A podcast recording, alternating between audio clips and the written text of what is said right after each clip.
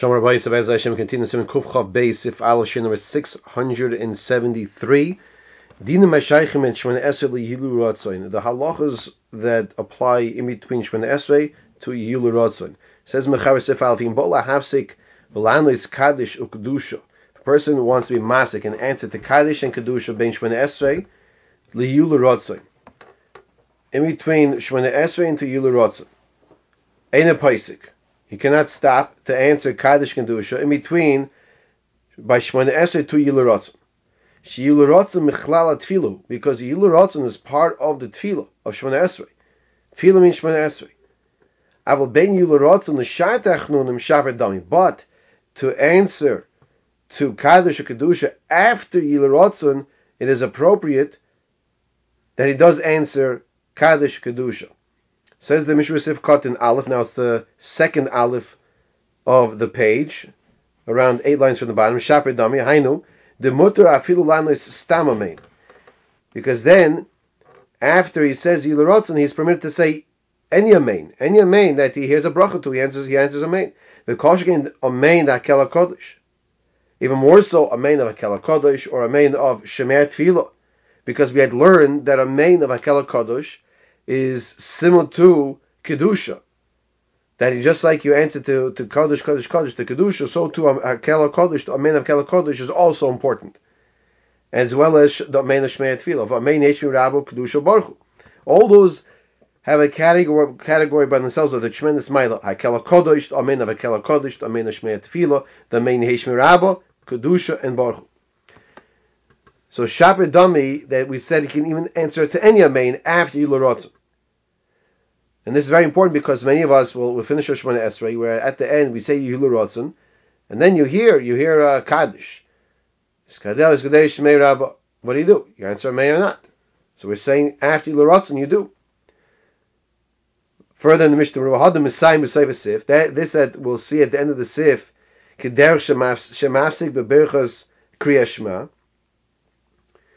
that he says the same way that you answer, you stop and you answer by Kriya Shema. V'sham ein mutar l'stam amen. However, why are we saying at the end of the Sif that the same way you answer by Kriya Shema, so to, so to over here you answer, but by Kriya Shema you can't answer for stam amen? That's his question. Sham haloi ayri b'rogi loy ma tachnunim. Over there we're talking about a case where he's accustomed to say tachnunim, supplications. Al kein asom olav keva v'damin kitzas l'shmanei esrei.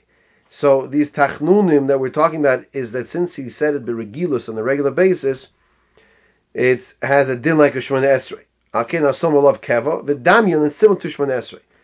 Ubereisha ayri b'misha ragil loymer leprokim.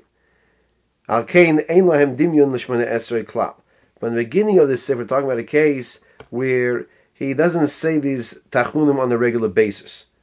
Therefore, he can answer amen. Okay, fine. It's not as practical l'maisa, because we all say all of the the regular tachnunim that we do say, and we don't make any other tachnunim, uh, generally speaking, in our tefillos.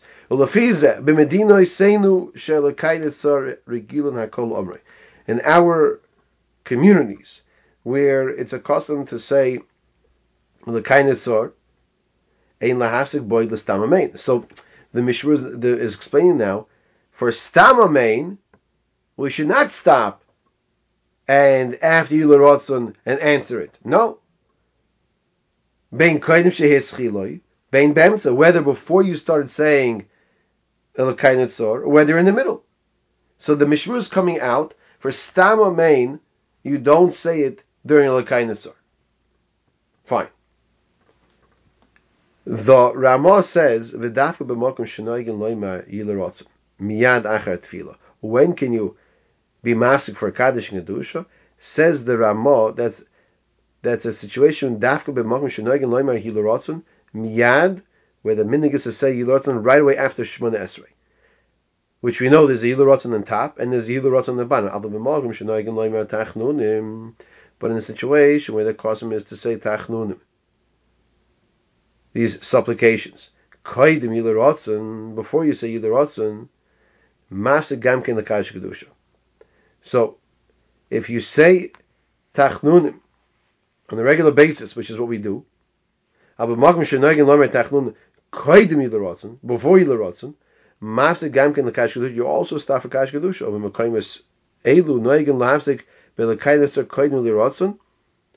L'chein hafsikin gamkin l'kedusha u'lekadish u'lebaruch. So the Ramah says further that mekaymes elu in these places the custom is to stop to be mafsik by l'kayneser before yilarotzen.